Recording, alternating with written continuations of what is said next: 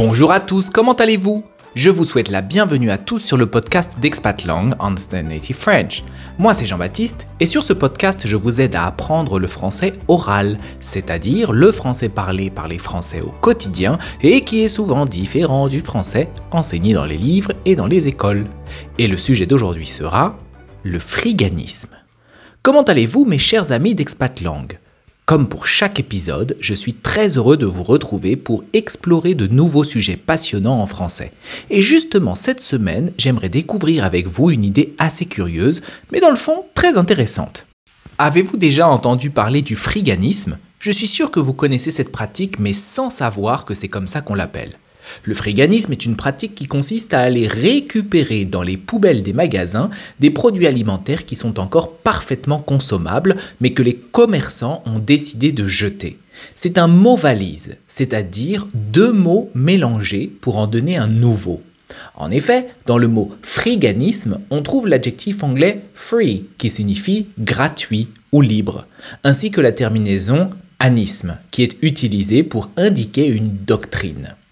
S'il peut sembler étrange de jeter des aliments encore consommables, c'est pourtant une pratique très courante. Selon les chiffres avancés par le gouvernement en France, plus de 10 millions de tonnes d'aliments sont jetés à la poubelle chaque année sans avoir été consommés. Et le plus incompréhensible dans tout ça, c'est que sur ces 10 millions de tonnes, une grande partie est encore consommable. Pour quelles raisons jette-t-on ainsi une telle quantité de nourriture? En premier lieu, il y a le problème des dates de péremption. En France, chaque produit alimentaire doit indiquer une date à partir de laquelle il n'est plus recommandé de consommer un produit. Pour certains produits comme la viande, le poisson ou les produits laitiers, ces dates sont indispensables et peuvent participer à la protection de la santé de la population. Pour d'autres produits, ces dates sont moins justifiées. Par exemple, il est prouvé que la majorité des boîtes de conserve peuvent être consommées sans aucun risque de nombreuses années après leur date de péremption. Ensuite, la gestion des produits frais est un autre problème. Pour de nombreuses personnes, il serait impensable d'acheter des fruits ou des légumes talés ou n'ayant pas un aspect impeccable. C'est pourquoi de nombreux commerçants préfèrent jeter une pomme légèrement abîmée parce qu'ils savent que personne ne l'achèterait dans cet état. Par ailleurs, la gestion des produits frais est aussi problématique à la maison. En effet, il nous arrive très souvent d'acheter des produits frais que nous oublions dans le réfrigérateur et qui pourrissent avant d'être consommés et qui terminent à la poubelle. Les raisons pour lesquelles on jette de la nourriture sont nombreuses et il serait difficile de les résumer ici. Cependant, certaines personnes ont décidé de ne pas rester inactives face à ce constat. Et justement, mon amie Léa fait partie de ces personnes. Elle a adopté le friganisme il y a bientôt 10 ans et revendique le fait d'exploiter les poubelles comme un acte politique et militant. Vous serez surpris de la quantité de choses incroyables qu'elle a sauvées de la poubelle. Aujourd'hui, vous allez entendre la première partie de la conversation que j'ai eue avec Léa, et dans le prochain épisode, vous pourrez entendre la suite de cette interview. Et si c'est la première fois que vous écoutez ce podcast, je vous invite à rester avec moi jusqu'à la fin de l'épisode. Nous y analyserons quelques expressions et travaillerons un petit point de prononciation. Vous êtes prêts les amis? C'est parti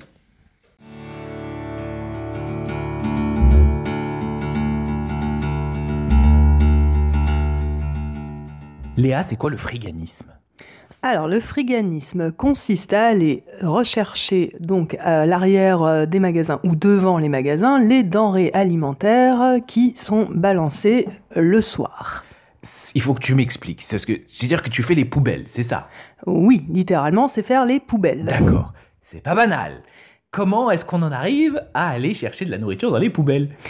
Eh ben, quand on se rend compte que euh, le tiers de ce qui est en magasin, euh, eh ben, est euh, jeté quotidiennement ou quasi quotidiennement, alors que c'est encore tout à fait comestible, et qu'on se dit qu'on dépense des fortunes pour pouvoir s'alimenter correctement, alors que il y a de quoi nourrir des gens dans des bacs, tout ça pour faire tourner l'économie. Effectivement, et je sais que c'est un grand problème. Il y a beaucoup d'associations qui essayent de passer dans les magasins pour récupérer les produits invendus qui sont à la limite de la péremption pour pouvoir les distribuer à des associations ou pour nourrir des personnes qui en ont besoin. Et je sais que ça a été une bataille de longue haleine entre les euh, supermarchés et puis les autorités. Il a même fallu faire passer des lois pour qu'on puisse, enfin euh, des lois fiscales si je me trompe pas, pour arriver à inciter les supermarchés à donner les invendus. Et euh, mais il y a quand même malgré ça des produits qui sont jetés à la poubelle. Bah oui, toujours parce que euh, il y a des magasins, de ce que j'ai compris, euh, qui trouvent que ça leur coûte moins cher euh, de, balancer plutôt que de mettre en place tout un système de logistique, de logistique, de congélation,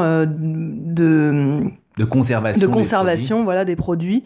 donc ils trouvent que c'est plus simple de balancer à la poubelle plutôt que de faire de, mettre en place tout un tas de, de normes euh, qui, qui pourrait les contraindre, euh, et donc euh, ils préfèrent jeter. Alors qu'est-ce qu'on trouve à la poubelle? Eh ben, on trouve euh, des fruits, des légumes, du pain. Mhm. Du pain, qu'est-ce qu'on en trouve? C'est vrai que dans les boulangeries parisiennes, je crois qu'une boulangerie digne de ce nom ne vendrait pas du pain de la veille. Il y en a certaines qui le font. On trouve des boulangeries qui font des sachets de pain de la veille, euh, mais il y en a beaucoup qui jettent les croissants, les gâteaux, enfin tout ce qui n'a pas été vendu le jour est passé à la poubelle. Bah, surtout que dans les boulangeries parisiennes ou autres, hein, euh, je peux citer, il y a des grandes, grandes enseignes, ils font des fournées jusqu'à un quart d'heure avant la fermeture. Ah Donc ils savent très bien que ces fournées, de toute façon, elles seront destinées à être jetées par la mmh. suite. Mmh. Et oui, c'est-à-dire que c'est des choses qu'on peut pas mettre en attente, j'imagine, parce qu'avec les levures, il doit peut-être y avoir des temps de poussée qui sont euh, à respecter, ou alors tout simplement parce qu'ils ont, euh, ils veulent garantir du pain chaud jusqu'à la dernière minute, et puis euh, c'est un peu difficile à expliquer, mais enfin, mm, pourquoi pas bah Alors oui, il peut y avoir toutes ces explications-là. je ne sais pas ce qui fait, ce qui les pousse à faire ça. Pour moi, enfin, moi dans ma logique, je me dis mais c'est à perte. Mais s'ils continuent à le faire, c'est que ça ne doit pas l'être. Mais donc, on peut se retrouver des fois avec des, des sacs, mais il y en a, je ne sais pas, 20 kilos de pain frais du jour, dont certains qui sont encore tout chauds, qui sont à peine sortis du four et qui sont jetés directement. Incroyable. Alors, comment est-ce qu'on en arrive à faire de la récup? Alors, donc dans mon cas, euh, c'est en fréquentant, on va dire, les milieux alternatifs, altermondialistes, anticapitalistes. Euh, j'étais, je, sortais avec un garçon euh, qui, un jour, en rentrant un soir dans les rues de Paris, je vois commencer à soulever tous les couvercles de poubelle en disant, on sait jamais, on va peut-être trouver quelque chose. Alors, je trouvais ça étonnant. Et euh, du coup, il me disait, bah oui, euh, Paris, pour ça, c'est vraiment une mine d'or. Il y a euh, beaucoup de, produits alimentaires jetés qui sont encore tout à fait comestibles. Euh, c'était quelqu'un qui habitait en colocation avec euh, d'autres euh, d'autres jeunes, on va dire, la plupart étaient étudiants. un peu sans le sou, j'imagine. Voilà, qui n'avaient pas des gros moyens. Et, Il faut le rappeler, vivre à Paris, ça coûte très cher, surtout quand on est étudiant. C'est ça. Et donc, qui trouvait un moyen de se nourrir quasiment gratuitement. et bon, ça, ça variait. Hein. C'était une coloc où il y avait beaucoup de passages. Ça pouvait varier entre 5 et 10 personnes. Mais il n'empêche que tout le monde trouvait de quoi largement se sustenter. Leurs dépenses, elles dépassaient pas une dizaine d'euros par mois. Euh, oui, parce que bon, il y a des denrées qu'on trouve moins que d'autres. Enfin, dire, euh, le café. Euh, l'huile, ouais, sel, les condiments, ça c'est un peu plus rare. Mhm. Par contre, tout ce qui est fruits, légumes, ça c'est quotidien, quotidien. donc je disais le pain, les produits frais mais qui sont encore tout à fait consommables. Mhm. moi à un moment je récupérais tout ce qui était yaourt. D'ailleurs j'ai pu tester une quantité mais incroyable de, de saveurs. je crois que je connais toute la gamme d'Annette. Hein, D'accord. Euh, euh, alors ça, c'est un peu la dérive du friganisme, c'est qu'on trouve tellement tout et n'importe quoi, mais même jusque dans la, vraie cochonnerie à manger.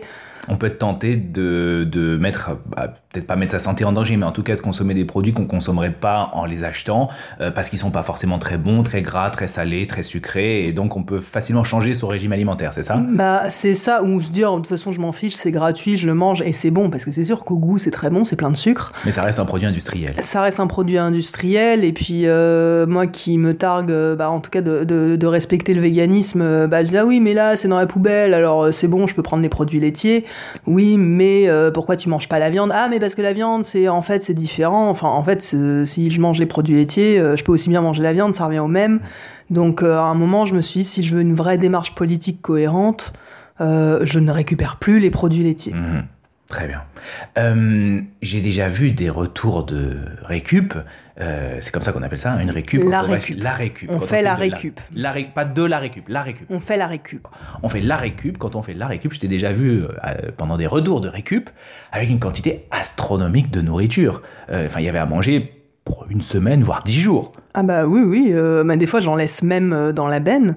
Tu as pu voir euh, bah, que le frigo était euh, régulièrement plein à ras-bord. Et j'avais une autre colocataire à Paris. Bah, elle me disait mais, mais, mais arrête, enfin, je sais que t'en trouves tous les jours, mais là il y a vraiment plus de place. Notre, Mhm. congél- notre congélateur est plein à ras-bord. euh, et euh, oui, c'est tentant, mais mais il y a des moments parce que il y a un côté un peu addictif aussi. C'est gratuit, des- c'est gratuit. c'est gratuit, on trouve des trucs euh, mais incroyables. On trouve des, des produits bio euh, qui sont euh, d'habitude, on se dit bah non c'est pas possible, je peux pas dépenser une somme pareille quand bien même c'est bio. Mais là c'est bah là c'est gratuit. Il y a euh, quatre gâteaux à la farine de châtaigne. Bah, On mange les gâteaux à la farine de bah châtaigne. oui, tu les stockes. Donc euh, bon, au bout d'un moment, oui, ça devient vraiment limite un, un jeu euh, et on en oublie la dimension politique, on va dire, de la démarche aussi. euh. Là, tu viens de parler de la dimension politique. À partir de quel moment est-ce que pour toi c'est devenu un engagement politique, cette question de récup? Bah, je crois que dès le début, je, disais oui, euh, que c'était une manière de lutter contre euh, ce système de surconsommation. euh. mais en fait, assez vite, je me suis laissé prendre au jeu parce que, bah, comme je disais, je trouvais des, produits bah oui, qui, titillaient mes papilles parce que c'était plein de sucre, plein de gras. À un moment, il y a des gens qui sont bon là, qui me faisaient la remarque que là, ça devenait une autre forme de consumérisme, qu'on mangeait tout et n'importe quoi, tout ça parce que ça venait des poubelles et que c'était gratuit. Mais au final, euh, on... c'est pas tant qu'on faisait tourner une économie, mais, mais c'était, c'était un peu hypocrite quand même. Mmh, mmh. C'était une autre manière de surconsommer. Oui, voilà. Une autre manière de surconsommer. Euh, comment est-ce que les gens le prennent quand tu parles du friganisme? Est-ce que les gens comprennent? Est-ce qu'ils sont surpris? Est-ce qu'ils sont dégoûtés? Quelles sont les réactions qu'on a, que tu as le plus souvent? Alors, j'ai jamais eu de dégoût, mais parce que je l'amène d'une manière où, euh, euh, bah, par exemple, j'entends les gens se plaindre de, la hausse des prix des fruits et légumes. Et donc, euh, moi, j'ai commencé à dire Ah, bah oui, moi, je me rends pas trop compte parce que ça fait un moment que je ne les paye plus. Alors Ah là, bon tout le monde prête attention, j'imagine. Oui, oui, alors, ah bon, euh, comment ça Tu, tu payes plus euh Tu voles dans les magasins Mais t'en manges pas Ah bah si, bah, en plus les gens ils voient bien quand j'amène par exemple euh, euh, mon Tupperware pour manger euh, à- au travail, ils voient bien qu'il y a des fruits, des légumes, euh, enfin que je me nourris euh, quand même assez correctement. Après je dis oui, à l'arrière des magasins on en trouve, ou devant les magasins, ah bon, ah c'est comment, ça se présente comment? Je dis bah euh, oui, concrètement, c'est dans les bennes. Ah oui, donc c'est la, c'est la poubelle. Bah oui, mais et tu trouves. et- mais par contre, quand ils voient ce que j'ai dans ma gamelle et qu'ils ils comprennent que ça vient de la poubelle, là c'est plutôt l'étonnement. Mhm. Attends, parce que t'as trouvé ce truc-là qui est en parfait état dans une poubelle. Je fais oui, c'est scandaleux, n'est-ce pas? Mais Mhm. ah oui, il y en a beaucoup des, des, des fruits, des légumes en parfait état. Eh oui, Et, euh, et le pain là, tu vois, que je mange, qui est parasite, qui va très bien et tout, bah, il vient de la il poubelle. vient de la poubelle. Eh oui. Ah bon? Non, parce que moi j'ai un budget euh, qui monte à 300 euros par mois. euh. Ah bah oui, bah non, moi c'est clair que non, je n'ai pas Est-ce du que tout tu as calculé euh, ton budget alimentaire par, euh, par mois? Est-ce que tu sais à peu près combien tu dépenses en aliments par mois? Je, je sais pas vraiment, ça dépend. Enfin, en fait, des fois, je me dis que justement, comme je dépense pas dans, le, dans, les, dans des produits style le pain, les fruits, les légumes, ou même euh, d'autres choses, bah, je peux me faire plaisir sur, euh, sur d'autres trucs. Donc, euh, mais je pense que c'est ça oscille entre les 50 et 70 euros par mois. Ah oui, effectivement, pour une personne, c'est un budget qui est extrêmement euh, minime. Oui. Ouais, vraiment un budget minime. Et encore, moi, c'est vraiment en me faisant plaisir parce que je, je me, là, je me permets de m'acheter des, des, des produits bah, que je me permettrais pas si je devais tout dépenser pour, Mm. euh, pour mon alimentation quotidienne. Oui, c'est vrai que quand on pense aux produits de la poubelle, on pense tout de suite à des produits talés, des produits abîmés, peut-être des produits pourris, mais finalement, dans ce qu'on trouve dans les poubelles, euh, il y a des produits qui sont mais euh, aussi aussi propres et aussi beaux que ce qu'on trouve en consommation, euh, enfin que ce qu'on pourrait acheter dans le supermarché. Euh, ils sont clairement pas destinés à la poubelle. Bah, ça étonne toujours. Alors, des fois, c'est parce que la date de péremption, elle est du jour même ou de la veille, mais en fait, quelque chose qui est sous vide, il moisit pas comme ça. Bien hein. sûr que non. Donc, euh, Donc voilà, c'est comme le pain, il est censé être vendu euh, frais, bah, euh, mais en fait, on peut le manger le lendemain. Si c'est si c'est de la farine de pas trop mauvaise qualité, euh, ça, ça va. Enfin, puis on est dans quand même dans, dans un monde où il y a des beaucoup de gens qui, qui meurent de faim. Qu'est-ce qu'on se permet de, de jeter un aliment, tout ça, parce qu'il n'a pas la fraîcheur du jour même. je trouve ça assez indécent en fait. Mhm. Finalement, je retourne les choses en disant, enfin quand on dit ah ouais t'as pas honte de faire les poubelles, mais ce qui devrait avoir honte, euh, c'est les grands, euh, c'est ces grandes entreprises euh, qui qui spéculent sur le dos des gens parce qu'on est obligé de, de, se nourrir pour vivre et qui se permettent de jeter derrière. C'est Hmm. ça, elle vient de là la honte. Moi j'ai pas honte de ce que je fais. Bien sûr.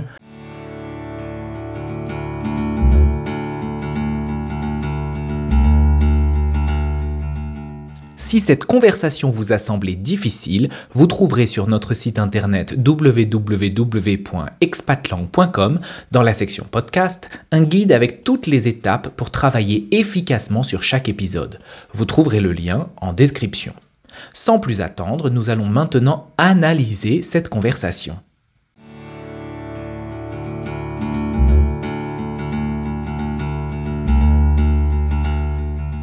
Premièrement, les expressions. Dans cette première partie, je vais vous donner quelques explications concernant deux expressions que nous avons utilisées dans la conversation.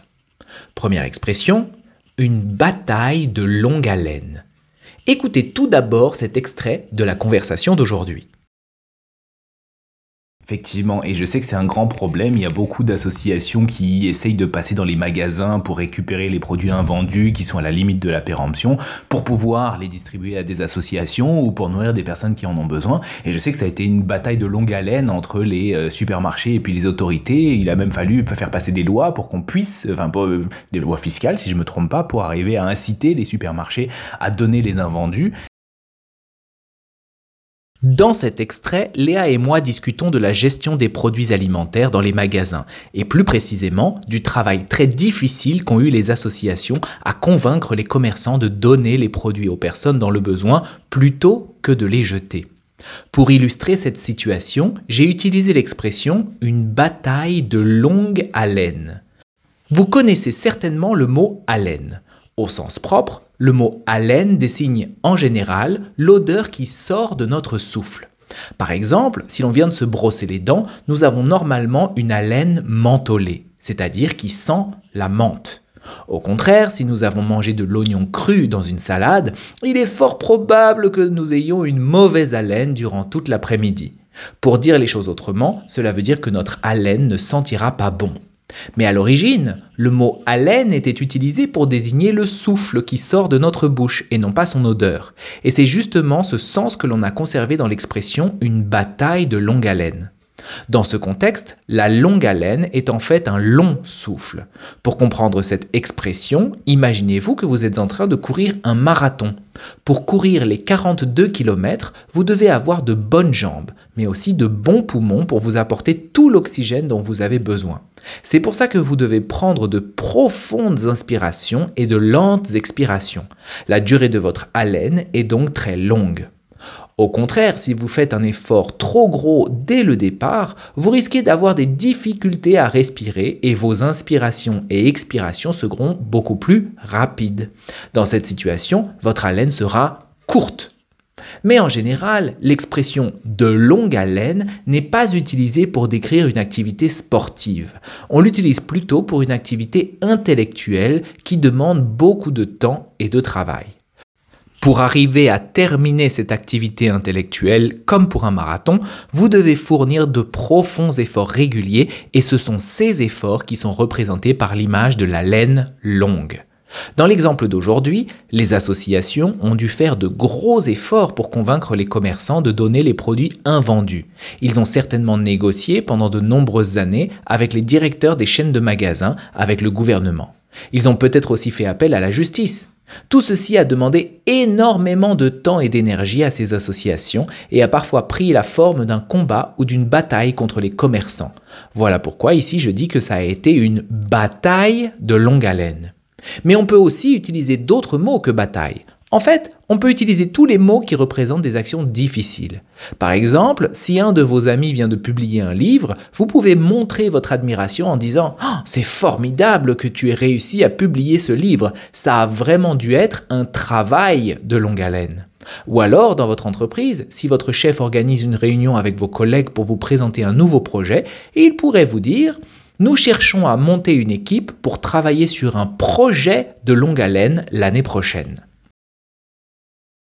Effectivement, et je sais que c'est un grand problème. Il y a beaucoup d'associations qui essayent de passer dans les magasins pour récupérer les produits invendus qui sont à la limite de la péremption pour pouvoir les distribuer à des associations ou pour nourrir des personnes qui en ont besoin. Et je sais que ça a été une bataille de longue haleine entre les euh, supermarchés et puis les autorités. Il a même fallu faire passer des lois pour qu'on puisse, enfin euh, des lois fiscales si je me trompe pas, pour arriver à inciter les supermarchés à donner les invendus. Nous en avons maintenant terminé avec l'expression de longue haleine et nous allons tout de suite passer à l'expression suivante.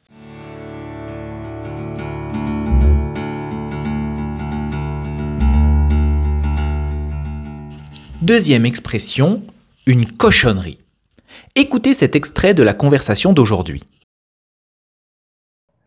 Euh, alors ça, c'est un peu la dérive du friganisme, c'est qu'on trouve tellement tout et n'importe quoi, mais même jusque dans la, vraie cochonnerie à manger.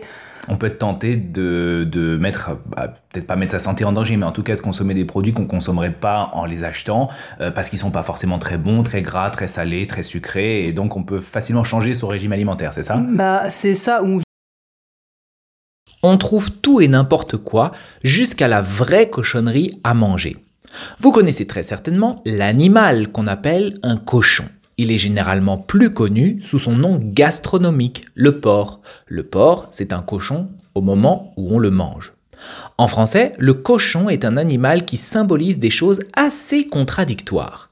Si d'un côté il peut être symbole de richesse et d'abondance alimentaire, il peut aussi être le symbole de la saleté, du manque d'éducation ou d'une sexualité outrancière. Mais dans la conversation d'aujourd'hui, on utilise le mot cochonnerie. Est-ce que vous savez ce qu'il signifie? Une cochonnerie, c'est littéralement quelque chose qui est destiné au cochon ou qui est seulement digne d'un cochon. En d'autres termes, cela représente une chose dont la qualité n'est pas assez bonne pour un être humain. Le mot cochonnerie est souvent utilisé dans le contexte de l'alimentation. Ainsi, une personne qui mange des cochonneries ne mange que des produits qui n'ont pas la réputation d'être très bons pour la santé. On peut par exemple dire que les chips, les biscuits apéritifs ou les sodas sont des cochonneries parce qu'elles n'apportent pas véritablement de bonnes choses à notre organisme. Dans cet extrait, Léa nous dit que lorsqu'on devient friganiste, on récupère de nombreux produits dans les poubelles. Mais contrairement au supermarché, on ne choisit pas la qualité des produits que l'on trouve. Parfois, il y a des produits très sains et parfois il y a des produits franchement mauvais. Ainsi, Léa explique que l'un des risques du friganisme est de commencer à manger des aliments que l'on ne consommerait pas en temps normal. Des aliments qui sont peut-être très bons en goût, mais qui ne sont pas bons sur le plan nutritionnel. Mais, comme je l'ai expliqué précédemment, le mot cochonnerie peut aussi signifier que les aliments que l'on consomme sont sales, pourris ou peut-être toxiques. Mais je vous rassure tout de suite, Léa ne consomme jamais de produits toxiques. Ici, elle parle bien des aliments qui ont une mauvaise qualité nutritionnelle. Voyons maintenant comment nous pouvons utiliser le mot cochonnerie. Imaginez que vous êtes en train de jouer au parc avec votre très jeune enfant. À un moment, vous le voyez ramasser quelque chose par terre et le mettre dans sa bouche. À ce moment-là, vous pouvez lui dire Oh, ne ramasse pas de cochonneries par terre, c'est sale. Ou encore, si vous êtes en train de regarder un film avec votre amoureuse ou votre amoureux, vous pouvez lui dire Chérie, j'ai envie de manger une cochonnerie. Ici, la cochonnerie dont vous parlez, ça peut être une énorme part de gâteau au chocolat, un saladier de pop-corn au caramel ou un paquet de bonbons que des choses excellentes pour la santé, n'est-ce pas? Euh, alors ça, c'est un peu la dérive du friganisme, c'est qu'on trouve tellement tout et n'importe quoi, mais même jusque dans la, vraie cochonnerie à manger. On peut être tenté de, mettre, bah, peut-être pas mettre sa santé en danger, mais en tout cas de consommer des produits qu'on consommerait pas en les achetant, euh, parce qu'ils sont pas forcément très bons, très gras, très salés, très sucrés, et donc on peut facilement changer son régime alimentaire, c'est ça? Bah c'est ça, ou Nous en avons maintenant terminé avec le mot cochonnerie et nous allons tout de suite passer à la prononciation.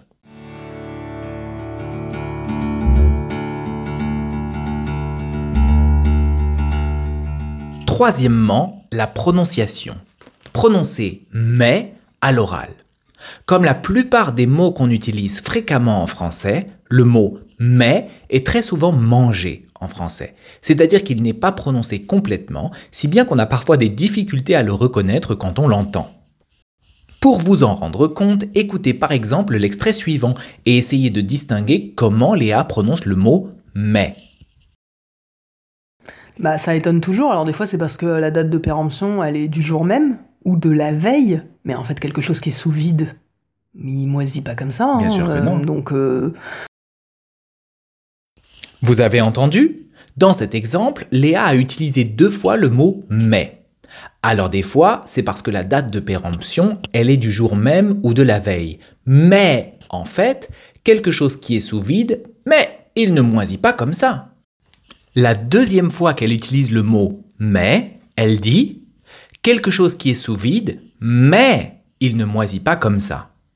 Ici, le mot ne a complètement disparu et les deux mots mais et il ont fusionné. Ils sont simplement prononcés mi. Je répète, mi. bah, ça étonne toujours. Alors, des fois, c'est parce que la date de péremption, elle est du jour même ou de la veille, mais en fait, quelque chose qui est sous vide. Il moisit pas comme ça. Bien hein, sûr que euh, non. Donc, euh, Nous allons maintenant travailler la prononciation de cette phrase. Répétez chaque partie de la phrase après moi jusqu'à la prononcer de manière fluide. Mais en fait,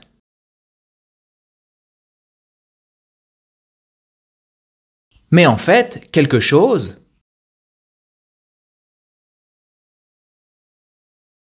mais en fait, quelque chose qui est sous vide,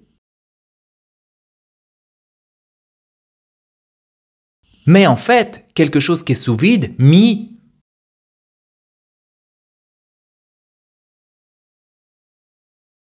Mais en fait, quelque chose qui est sous vide, mi moisit pas.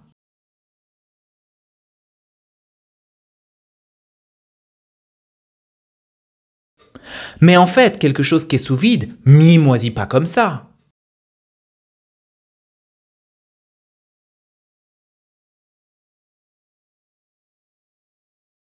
Mais en fait, quelque chose qui est sous vide, mi moisit pas comme ça. bah, ça étonne toujours. Alors, des fois, c'est parce que la date de péremption, elle est du jour même ou de la veille, mais en fait, quelque chose qui est sous vide. Il moisit pas comme ça. Bien hein, sûr que euh, non. Donc, euh, Nous en avons maintenant terminé avec la prononciation. Et si vous souhaitez en savoir plus sur les spécificités du français oral pour cette conversation, je vous invite à regarder la transcription en français oral sur le site www.expatlang.com.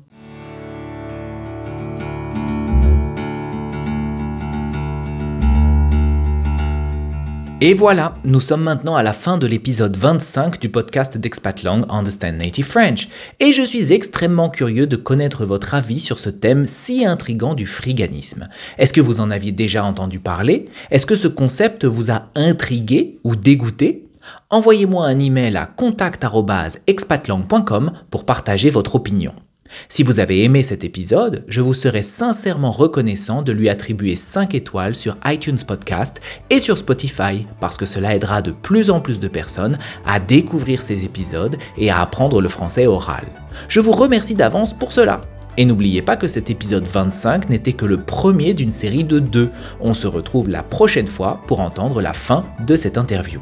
Quant à moi, je vous retrouve dans le prochain épisode, et d'ici là, salut à tous et bonne chance avec le français les amis